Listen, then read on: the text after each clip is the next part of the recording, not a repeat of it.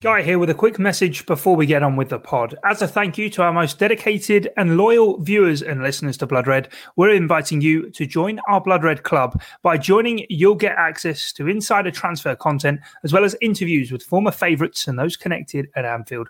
All you need to do is head to bloodredpodcast.co.uk, enter your email address, and our exclusive content will head to your inbox. That's bloodredpodcast.co.uk. Thanks. Now on with the show.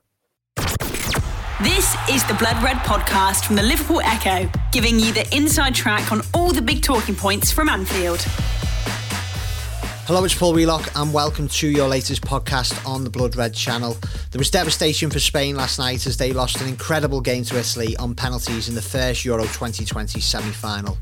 But the performance of Barcelona's brilliant young midfielder Pedri shows that the future is bright for Spanish football.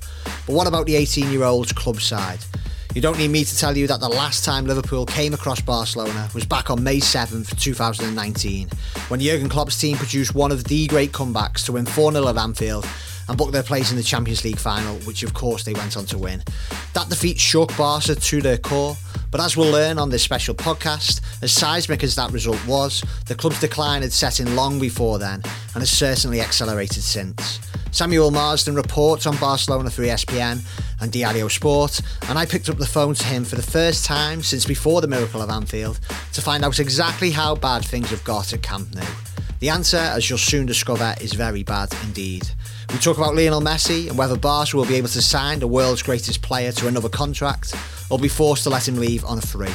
We also talk about whether the reports are true that Barca would really accept a £120 million loss on Philippe Coutinho, the decision to sell Luis Suarez to Atletico Madrid last summer, and why Gini Wijnaldum didn't become the latest Liverpool player to join Barca this summer.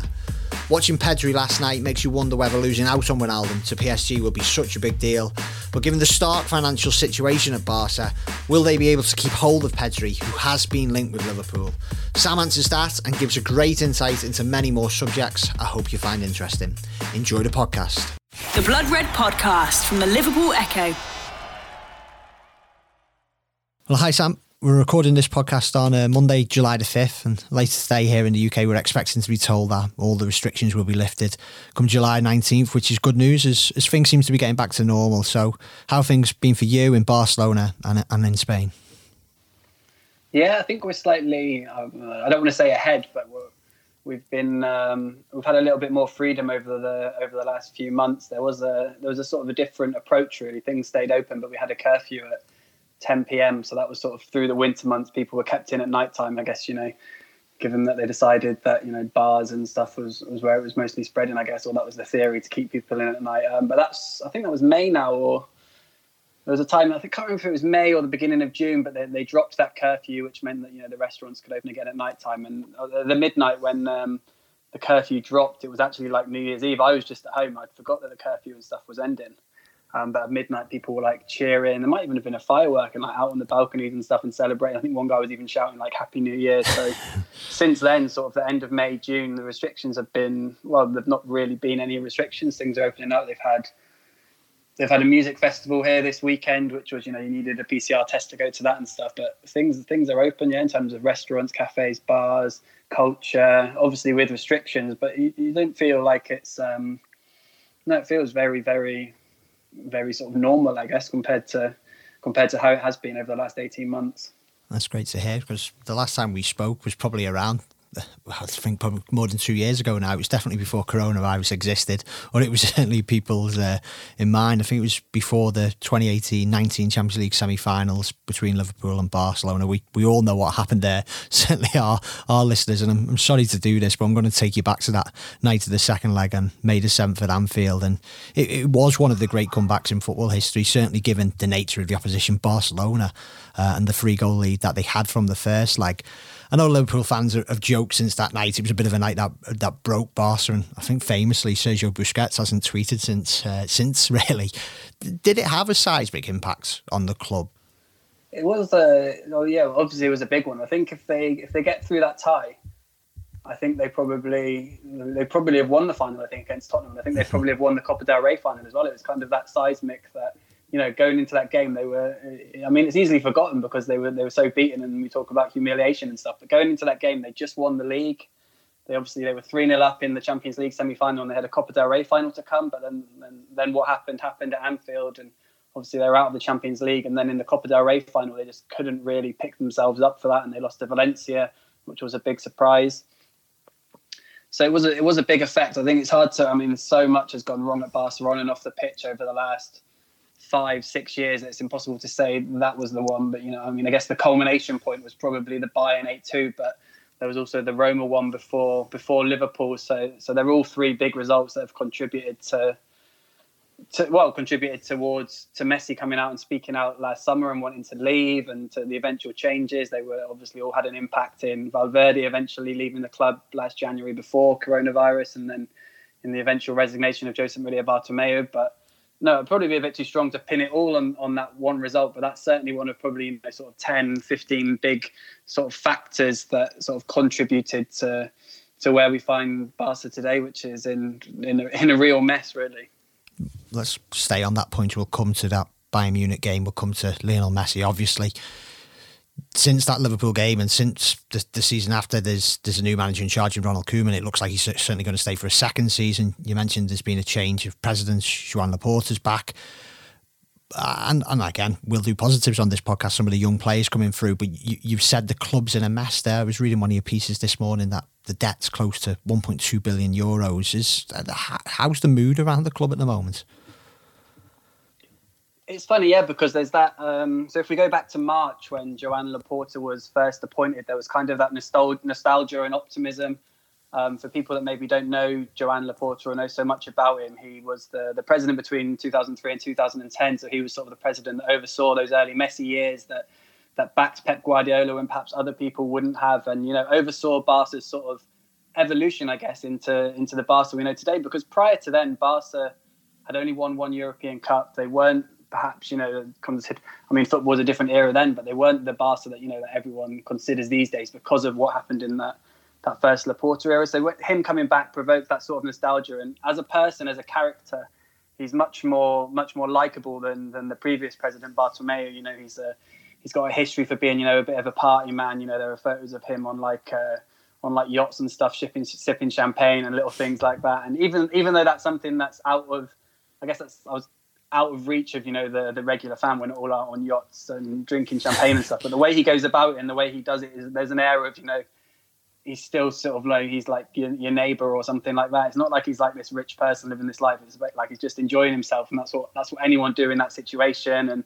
the celebrations when he returned to the presidency and stuff really provoked some sort of you know optimism and stuff at that point of the season. They were they were four one down to PSG, but he was sort of like screaming, "Now let's go to Paris and turn it around," and all these different things. And they were on a good run in the league, so so there was sort of a feeling that the the club were moving in the right direction. Laporta was back, which is obviously big for Messi due to their relationship.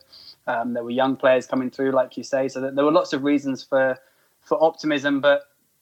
We've come to the summer now, and they, they imploded a little bit in the league. They did win the cup, they obviously didn't come back in Paris, and, and reality has bitten a little bit this summer in terms of the the club's financial position. I think it's worse. I mean, we knew it was bad, but I think Laporta is now realizing just how bad it is as he tries to to make all the numbers fit to to get Messi to renew, and that's the that's the main mess that's left now. Really, before there was an institutional mess in terms of you know the board, the relationship between the board and the players, Bartomeu and whatnot. At least now, what they have is they have a president who is liked by the players. They have, you know, everyone within the club at the moment, at least, is is pulling in the same direction. But the the black and white of the situation is they're in a real, real, real dark hole in terms of their their financial position, and that's why we're seeing them terminating contracts of players. They're they're desperate to they're desperate to get rid of players, big earners especially. But it's just really hard for them for for two reasons. The first reason, obviously, is because the the coronavirus pandemic market, if you like, doesn't allow for clubs to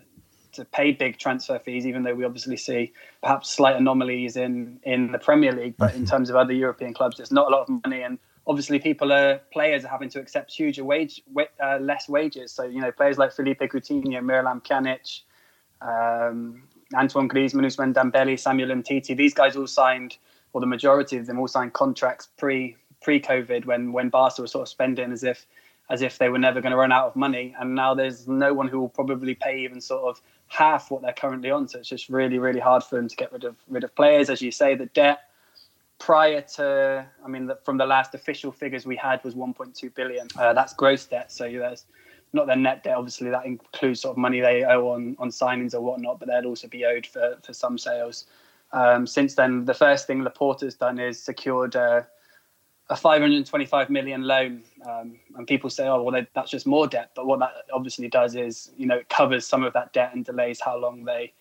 It doesn't. It replaces the existing debt, but they pay it back over a longer mm-hmm. length of time in in theory. So it's it, it's a good thing rather than an adding to a more debt thing. But they're still in in a real pickle, and they're really struggling to to cut the wage bill so that they can register Lionel Messi's new contract it's crazy. Maybe it's just how good Euro 2020's been, but like the greatest player in the world, arguably the greatest player ever, is actually a free agent for the first time in his career, or certainly since he, he signed professionally for Barcelona.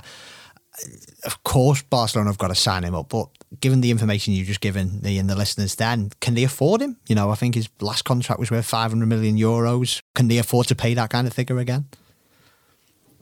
Yeah, I mean, the figures will not be the same. I guess if you look back when Lionel Messi signed that last deal, he would have been, I think he agreed it when he was 29 and signed it when he was 30. So, you know, is that sort of, I mean, it's still, I guess, I guess when players come up to 29, 30, they're sort of a minute and about giving them long term deals. But I think Messi was an exceptional case. He was still the best player in the world at the time. So I think the situation is different this time. You know, he's he's 34 now. He's got you know maybe I mean you don't know. You see Ronaldo and they keep going. Messi's not showed any signs of, of slowing up, but there's talk of you know like a two year deal with an option for a third. You're looking at you know the reality is you know by the time Messi's 36, 37, he's not going to be you know the, the best player in the world or the or the explosive player that he's been. I mean that's obviously been changing throughout his career. He's taken on several different sort of roles so I think there's an acceptance from Messi even that he's um, not going to have that that big a deal, and a large part of that deal as well wasn't so much his annual wage; it was to do with with signing on fees and stuff, and a lot of that was to do with you know the, the relationship with Bartomeu wasn't good. Mm-hmm. And,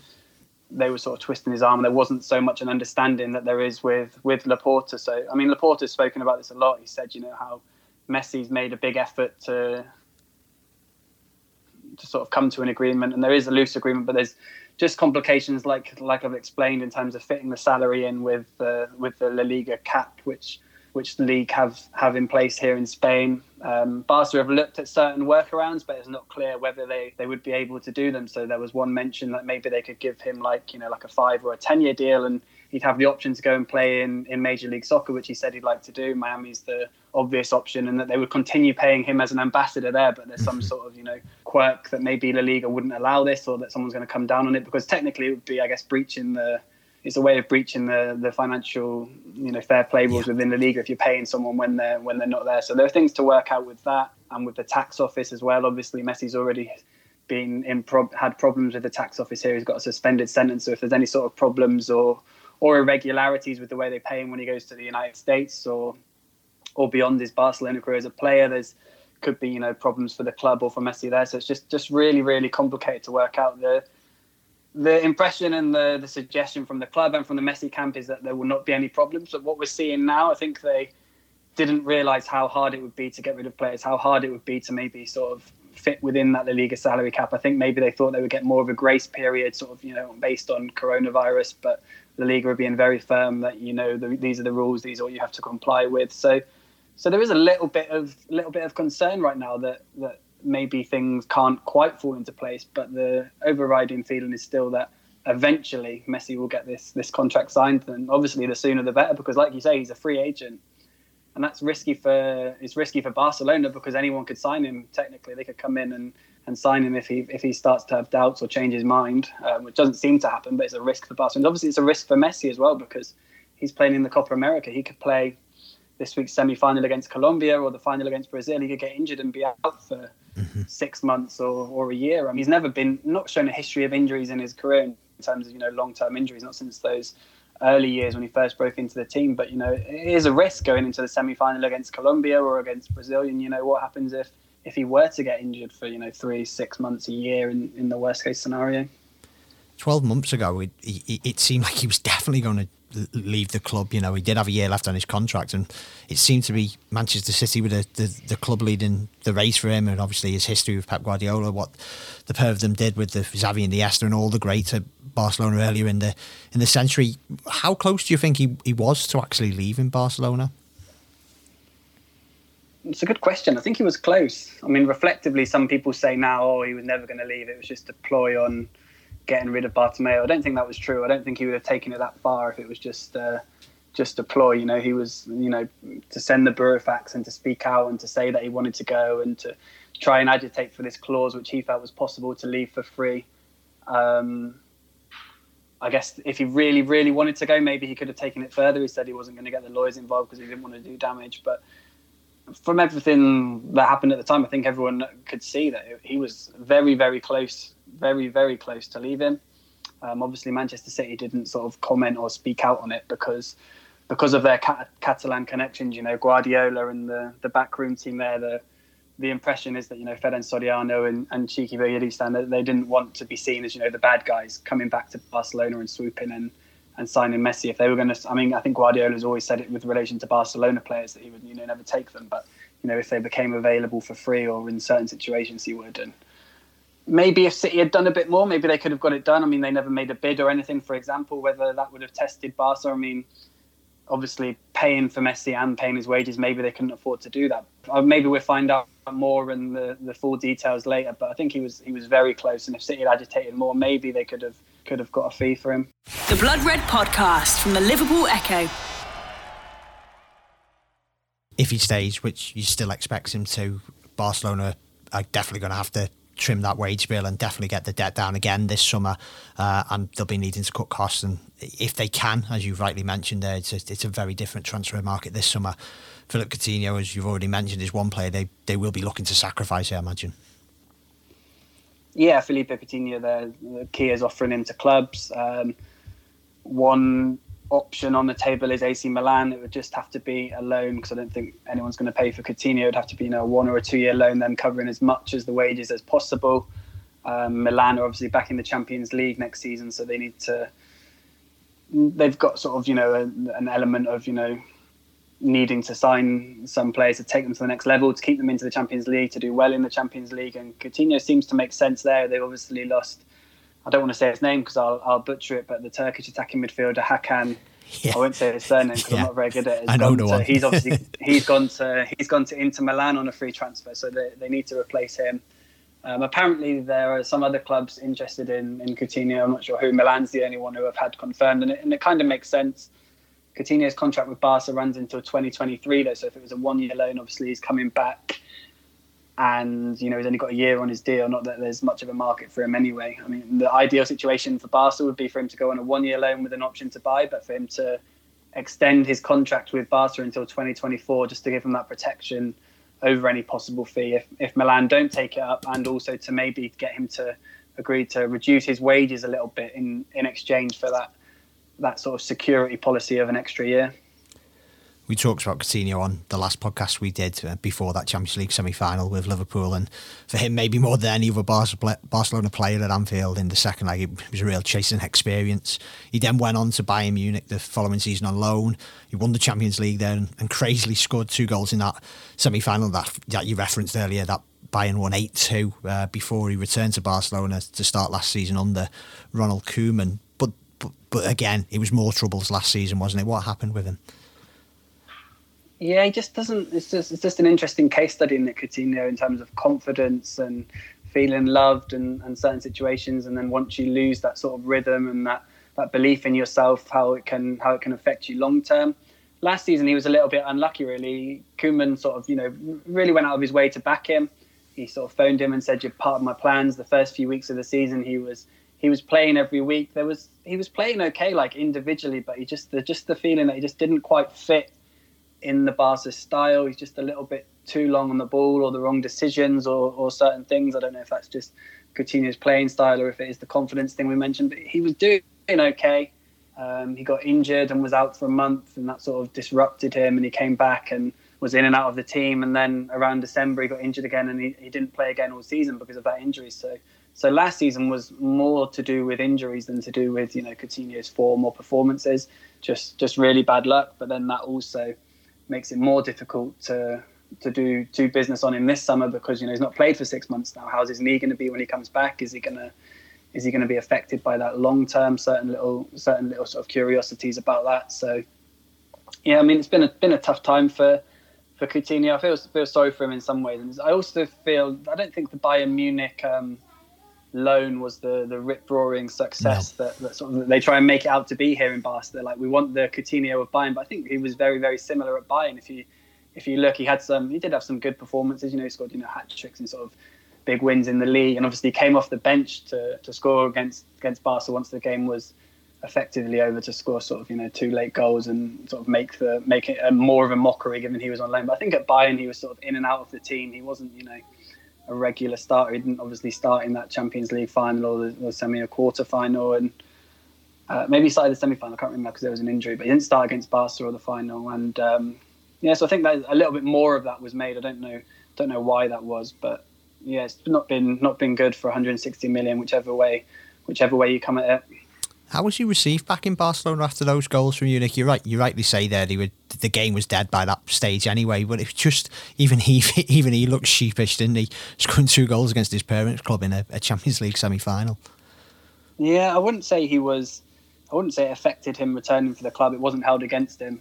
Um, he wasn't welcomed back, but just because there wasn't like an excitement about him because of his first spell, uh, he was just kind of accepted back. There was, I mean, if you go back to his final season at Barca, you know, in that in that uh, Manchester United Champions League game when he scored scored a scored a really good goal and he did the sort of closing his ears celebration to the fans and, and things like that. I mean, that was because fans have been booing him and getting on his back, but there was none of that this season.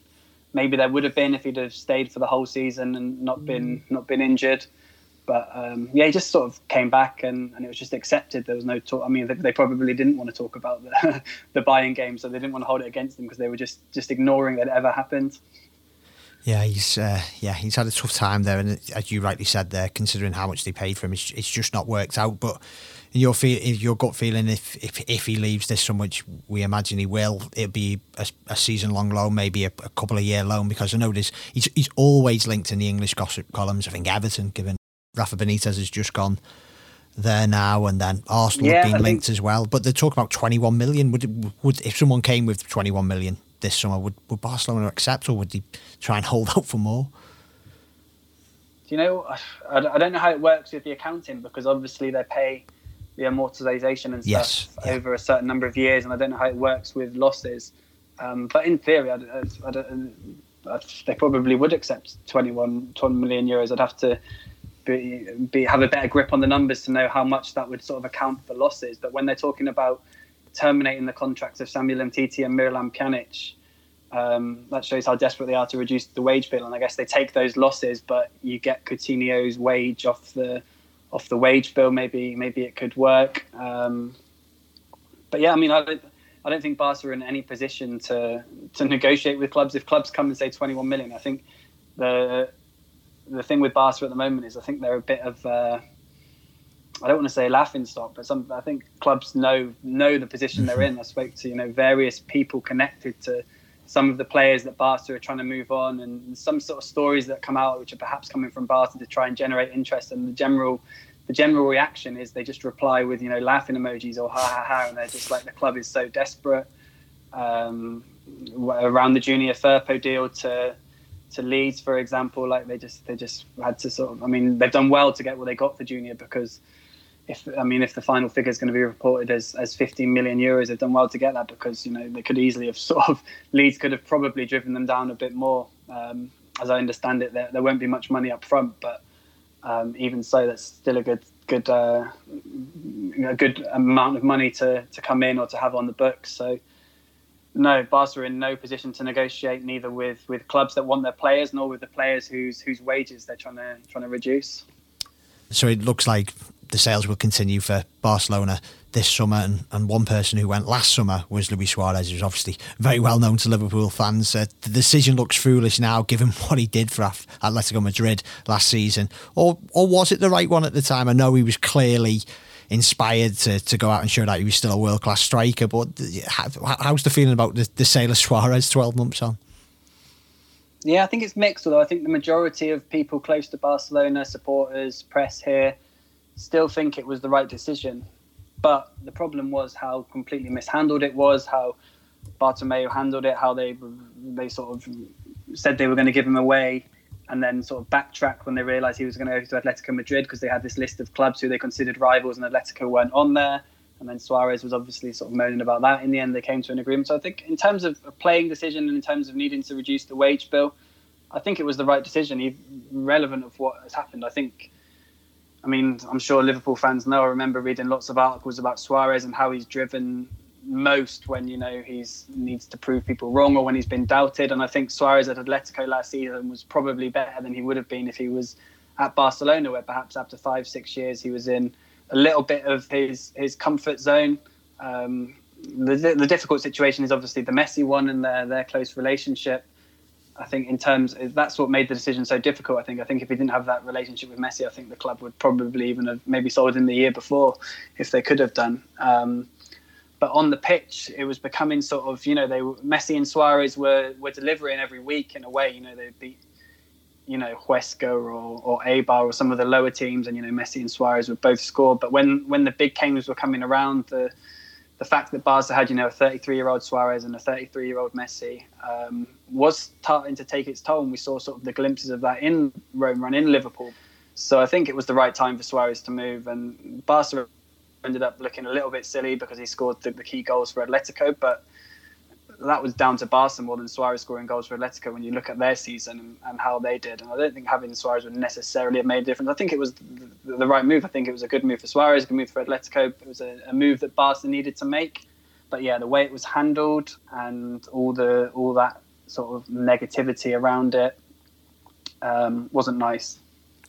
So Messi lost a strike partner and a, a, great friend, as you said there in, in Suarez. But in the summary, he's, he's got another one coming into the club in Sergio Aguero. We've also got Eric Garcia from Manchester City too, and then most recently Memphis Depay, both on free transfers as well. Seems pretty good, good business given the, the situation the club are in, and, and they look like three good signings for the club. Yeah, I think Eric Garcia is a good signing. I think he's going to be a good centre back. I think he's a good fit for Barca. He's been quite good for Spain in the Euros. I know he had a few dodgy performances or, or was involved in some of those erratic Manchester City performances once they'd won the league and they were conceding sort of three goals in weird circumstances. But I think overall he's young. He, he knows the club, which is always important at Barca. Uh, he knows the playing style. I think I think it'd be a good signing.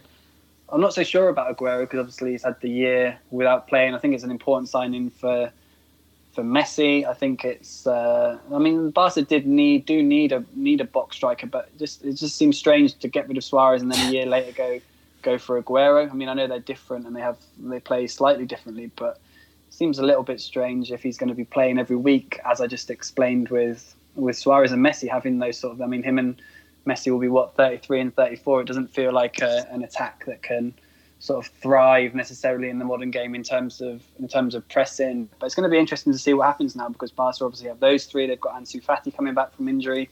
They've still got Coutinho. They've still got Dembele. They've still got Antoine Griezmann. They've still got Martin Braithwaite, who's obviously going to be the easiest one to to move on because of his because he doesn't have as big a name and because of his European Championships with Denmark. Perhaps there'd be a few suitors for him and people more able to pay his wages. But yeah, they've got a lot of strikers, and it's not clear what they're what they're going to do or who's going to be the, the, the front three. I guess you, you know obviously Messi.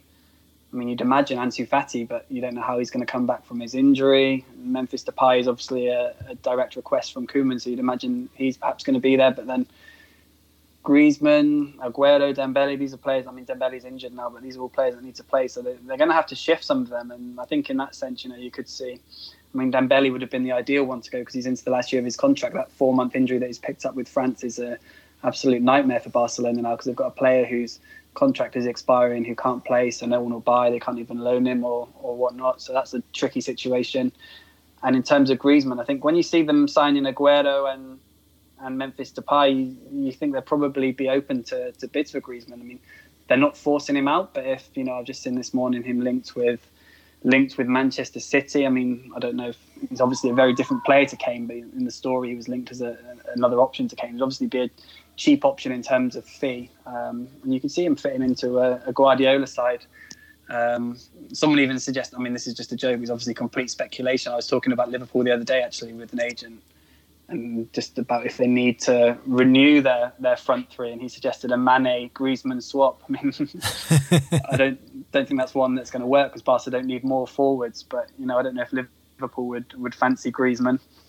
I'm sure. I'm sure Liverpool fans, if we suggested this, they would snap their hands off. Maybe not losing Mane, but I'm sure they'd, they'd love him as another option with Mane, Firmino, and and Salah. Like Griezmann, like every time I see him, wonderful footballer. Is he is he well loved by Barcelona supporters? And like I, I I never get the impression that he's a hero over there. But then I at his figures for last season, 20 goals again. But what's the kind of feeling about Griezmann? No fans would be I mean, like I say, no one's forcing him out or saying he has to go, and people don't. It's not. It's not the level of Coutinho sort of in that second season that he had at the club. But you know, people would wouldn't wouldn't sort of be bothered if he did leave. Um, I think he's, he's he's done well. He's sacrificed himself a lot. I think in that sense, I make the comparison with Ivan Rakitic. If you see Ivan Rakitic when he came from Seville to Barcelona, in Sevilla, he'd sort of had you know, licensed to be a sort of creative midfielder. He was, I remember a game against Madrid when he did like a rainbow flick over over Pepe and like led a break. Sevilla beat beat beat Real Madrid, and then he came to Barcelona and he just completely sacrificed himself. And I think he spoke about it in lots of interviews, saying, "If I have to run and do all this for for Neymar, Suarez, and Messi to shine, then I'm happy to do that." And Griezmann's done that a little bit as well. The amount of defensive work he puts in and and running and and tackles and just just non-stop energy is is impressive, but then I guess maybe that takes away from him. He's doing so much in that regard that perhaps he's then not in the positions in attack. I mean, he still scored 20 goals, like you said, but the, the feeling is that he doesn't contribute enough in the final third, especially in the big games, um, and that he doesn't quite fit into the same side as Lionel Messi because ideally he would be taking up sort of Messi's position, sort of centre right he's played a lot on the left, sometimes as a false nine, sometimes off. I think we've seen his best performances with with France when he's played off Olivier Giroud. I think that's when he's best, just off a, more of a target man. So he's, he's not really found his position at Barcelona, and even now after two seasons, you're still not sure where where he would fit into that side.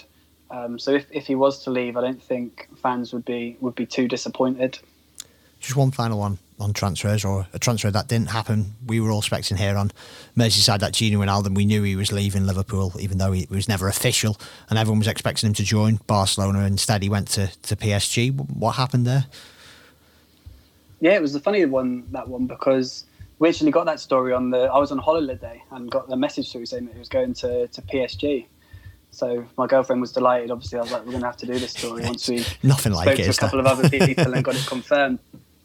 But it was it was a strange one because obviously his agents were here in Barcelona speaking to the club, and everyone was like three year deal, agreed, he's going to sign for Barca, just pending, pending, etc. etc. just the final details. And I was speaking to to people at the time and they were like, slow down, nothing at the moment. I was getting frustrated. I was like, these guys are just fobbing me off. I was like, everyone else is reporting it, must be happening. Um, but yeah, it turned out they weren't fobbing me off because then a week later they sent this message saying, yeah, PSG, and they just explained that you know people will. I mean, Barca. I don't know what people are saying on the outside, but Barca fans will obviously say, you know, if you turn down Barca for PSG, it's just it's just for the money. But it's obviously the money is is a big factor, especially for Wijnaldum. It was explained that you know he's someone who maybe you'll know better than this than me, but apparently he has you know a big family who he who he looks after and who he sort of invests a lot of time and money in. So so money is obviously a factor for him, but also just in terms of PSG, you know, these these talks with Barca were like you know Barca are almost sort of just expecting him to come to the club, and it sounds like they were just saying, "Well, you're going to have to make an effort on your salary because we've got all these financial problems and this and that." And it, they weren't selling him the club; they were just like, imagining it was like a given. So, like, he, he obviously wanted to come to Barca. The idea of you know Barca is obviously carries a lot of weight, playing with Messi, certain things, the Spanish league. But then there were talks with PSG, and Leonardo was like, you know, there was enthusiasm, there was excitement. It was like, we want you for this, we want you to do this. Pochettino phoned him. They were like, we can pay you this. So even though obviously the money was was a big thing, the way they sold it and the enthusiasm, and it wasn't like we need you to make this effort, we need you to do this if you want to come here. It was like we want you to come here, and we're going to make an effort for you to come here. Um, so I think that was a big big deciding factor for for Wijnaldum, and you, you can understand that. The Blood Red Podcast from the Liverpool Echo anyone listening to this podcast uh, will be clear that Barcelona's finances have been a problem for a long time now, certainly even before coronavirus hit. Just want to ask you about this subject really, because understandably, like all clubs, however, like the, the, the coronavirus has a huge impact on what clubs can spend and what they can't spend, and maybe we shouldn't be surprised that the idea of a European Super League was pushed through during these really tough times. And I say pushed through because the reaction from supporters, certainly here in Liverpool and across England, meant it never really got off the ground. But am I right in saying, Sam, Barcelona haven't actually pulled out of the European Super League yet. They're still involved with it because I know Laporta, he's, he's, he's still speaking about it on record, isn't he?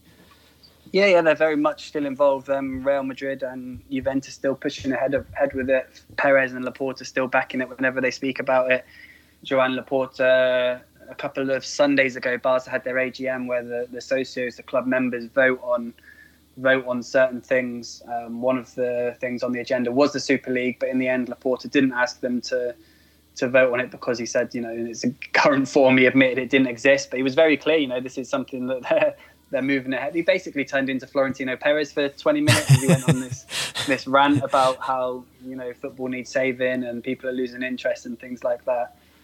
Um, so yeah, Barca are very much moving ahead with it. I mean at first they kind of hid behind this thing about you know well we were always we were involved but you know we had to make a late decision because obviously the new president came in And he didn't know. He didn't want to miss the boat and you know these 11 clubs were on board and he was like what if barcelona miss out? But with the condition that you know the socios would would always vote. But the longer time has gone on the more we've realized that you know that's just a complete complete front they're, they're involved for the same reasons as real madrid and I wouldn't be surprised if in the end, I mean, to be honest, I think the socios would vote for it because it's a very different feeling. There's been a very different reaction here in Spain and the way Laporta would sell it and what he would ask the socios to do to vote on it. They would they would probably vote it through because they're already sort of accustomed to to this closed EuroLeague idea in basketball, which Laporta obviously compares it to mm-hmm. and says how good that's been for basketball. And and the Barca fans would obviously, I could see enough socios voting it for for them to be be involved. Yeah, very interesting. It's definitely cultural, isn't it? Because we've, we've seen certainly here in England that it was just never going to happen. It was, yeah, over the course of two days, we've not seen the likes of it for a long time. Real fan power to change it all. Uh, let's end on a positive because this feels a bit, bit uh, like we've obviously Barcelona have got it tough at the moment. We've we've talked about their youngsters though throughout this podcast. I remember that Bayern Munich semi final and oh God, Barcelona look an aging team. There was some young players on the bench that night, but since they've emerged into the first team now, and and Pedri's obviously the most notable one. Is this a generation of players to get very excited about? I don't know about very excited. I guess it's. I guess only time will tell. I think only. I guess one or two will come through. Um, it's through necessity, really. They've had to go back to basics, and I think that's that's when Barca are at their best as well. When the squad is filled out. So if we just ignore the Pedris, but when the backup defender, you know, is someone like Oscar Mingueza who's come mm-hmm. through the through the academy, through the B team, into the first team. I think he's the that's where the downfalls have been in recent years when they've been spending 40 million on André Gomes or 35 million on Paco Alcacer to come in and be backup midfielders and backup forwards when they've got they've always had these players coming through from the academy that could could do that role. I think that's been the downfall. So through necessity now, you know, we've seen guys like Oscar Mingueza, Ronaldo Araujo, defenders come into the team in terms of talent, I don't think they're top, top, top talents. But in terms of complementing the defence, when there's going to be Eric Garcia, obviously they probably need a centre back because Piqué's aging. But I think they're good squad players to have around. In terms of talent, yeah, like you say, Pedri is someone. I mean, people always seem surprised that uh, Pedri didn't come through the Barca academy, given he seems like such a such a Barca fit. But obviously, he only came in from Las Palmas last summer, and you know, even last August when he was first coming for pre-season, there were talks like, what will they do with Pedri? I mean, it seems laughable now, but I mean, at first they were like, if the B team get promoted to the second division, maybe he'll play for the B team, maybe he can go on loan somewhere. And yeah, he's been absolutely incredible. And I think if people hadn't sort of realised how good he was during his season with with Barcelona, everyone's woken up to him with the national team during Euro 2020, where he's probably been Spain's most consistent player. Um, he certainly doesn't play like an 18 year old. I think every time I open TweetDeck, there's someone like Fabio Capello or or someone sort of praising him or, or talking a lot about him. And then the other one is obviously Ansu Fati, who has had a difficult season. He's not played since November when he got injured. He'd started the season really, really well. He was um, he was Barca's top scorer, scorer when he got injured. Um, he'd also broken into the Spain team. He scored a few goals for Spain. He was emerging as a really, really good player for Spain. I think this Spain team would be better for him because he's such a I mean, in theory, he's a winger, but what he's what he's great as he's instinctive in the box and he's a great finisher. And you could almost, I mean, people have sort of compared him to Samuel Eto'o or someone like that in that sense. So, I mean, him and Pedri have both got the talent to you know be sort of you know top five players in the world for the next next ten years.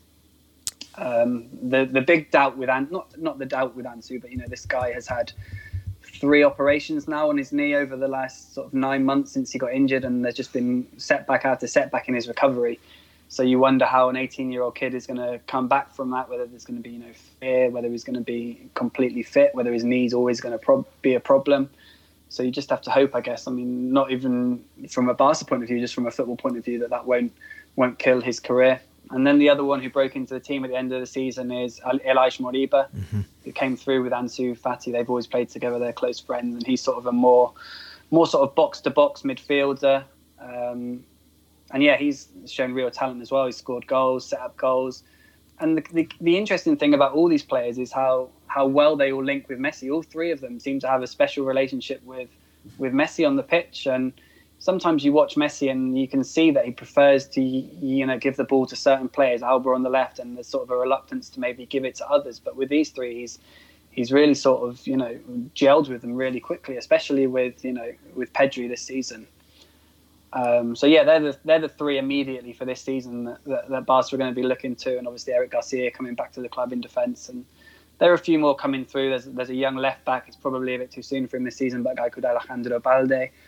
There's an attacker called Collado, but I think it's probably when I mean we've spoken about all the attack, attackers they already have. He can always also play as an attacking midfielder, but I think there's just too many bodies ahead of him. So perhaps a, a Liga loan for him this season. He'd fit a club, you know, like a Celta Vigo or a Villarreal. And then there's a few more sort of on the fringes in the B team. There's um, a midfielder who's a bit deeper, a bit more Busquets, called Nico Gonzalez. He's another one who's probably going to do pre-season with the first team. And you know they do need someone to replace Busquets because he's he's still good in phases. He's still good at certain times. But as we've said with you know Messi and Suarez before, you know he's he's you know 32 coming up to 33 now, and his, his legs aren't going to last forever. I know with Pedri, he's, he's been linked with Liverpool in, in the gossip columns and pages, and uh, certainly from our end, I don't know if there's any substance in that at all, or whether it's just your typical summer talk. But I wanted to ask, could you comprehend Barcelona losing a, a top young player like like that to Liverpool or another European rival? Because it's not too long ago. It was on the, the, the shoe was on the other foot. Really, Liverpool would be worried about losing a Suarez and Coutinho to a Barcelona, to a Real Madrid. Given Barcelona's finances, is is that a worry, or is that is that just people just will not think about that losing young players to to another top team? I don't think it is a worry, just because of the the pull of Barcelona, but I think there is. I don't think it's completely out of the question. There's the the, the, the three we've spoken about, the three the three who we'd say, let's say, especially, you know, Ansu Pedri and Ilaix Moriba are all in negotiations over new contracts with Barca as well. So it's a, it's, it's a strange position, and there's not complete clarity over um, Ansu Ansu, who's now represented by Jorge Mendes, and, and Pedri's contract. So in in theory, their contracts both expire next summer in 2022 but they were announced with this, you know, optional two years. Um, but the, the message coming from both sides is a bit different. So I'm not sure if Barca can exercise those options unilaterally in terms of, or if the players can can veto them. So, so there is some some complications there, and Barca don't want to sell any of these guys. But I mean, we've spoken repeatedly about you know the financial problems, not being able to get rid of players and it would only be able to come from a Premier League club. But if a Premier League club, I don't know, we're just completely speaking hypothetically, I fully expect Pedri to stay at Barcelona for the next five years. But if Barca can't sell Griezmann, if Barca can't sell Coutinho, if they're stuck with this, I mean, getting rid of Pedri doesn't help the wage bill, but it could bring in a big a big fee. If the, I mean, I don't know how bad the situation. I mean, we know it's bad. I don't know how bad it is. Whether it would be bad enough that they would have to consider, you know, a hundred million bid or, or or whatnot for Pedri, but like you say, it's not completely out of the question like it perhaps would have been, you know, in, in the past. Yeah, it seems uh, it's never a dull mo- moment covering Barcelona. Do you enjoy it though? Yeah, I do enjoy it. Like you say, there's never never a dull moment. I mean, whether it's to do with the the games, you know, the comebacks, winning things, being good, being bad, or just the just everything that goes with the club and things that are going on on and off the pitch like you say, just this year we've had, you know, the elections of a new president. We've had the former president was arrested for his role in in uh, the the Barca Gate scandal, as it's been known, with you know leaking dodgy contracts, which have you know sort of been made below 200,000 euros to pass through internal controls, and people want to know what's happened to this money, and that money was as well being used for smear campaigns on social media against former players and presidents and just yeah, it's just non-stop. I mean, just to go in the past, you know, there's been all the Neymar cases, all the dodgy sort of taxes and transfer fees involved in him coming to Barcelona, then PSG, then the Barca and Neymar arguing about signing bonuses, and obviously without even getting into to you know Messi, and everyone wants to read about about Messi as we see on the reflected on the on the traffic for any Messi story on ESPN. Of course. Well, Sam, been fascinating to listen to you as again, like like the first time when we did this podcast. There, uh, hopefully we'll speak again throughout the course of the season. Uh, you never know, Liverpool and Barcelona could go head to head in the Champions League again. But no, thanks very much for your time, mate. No worries, been a pleasure as always. You've been listening to the Blood Red podcast from the Liverpool Echo.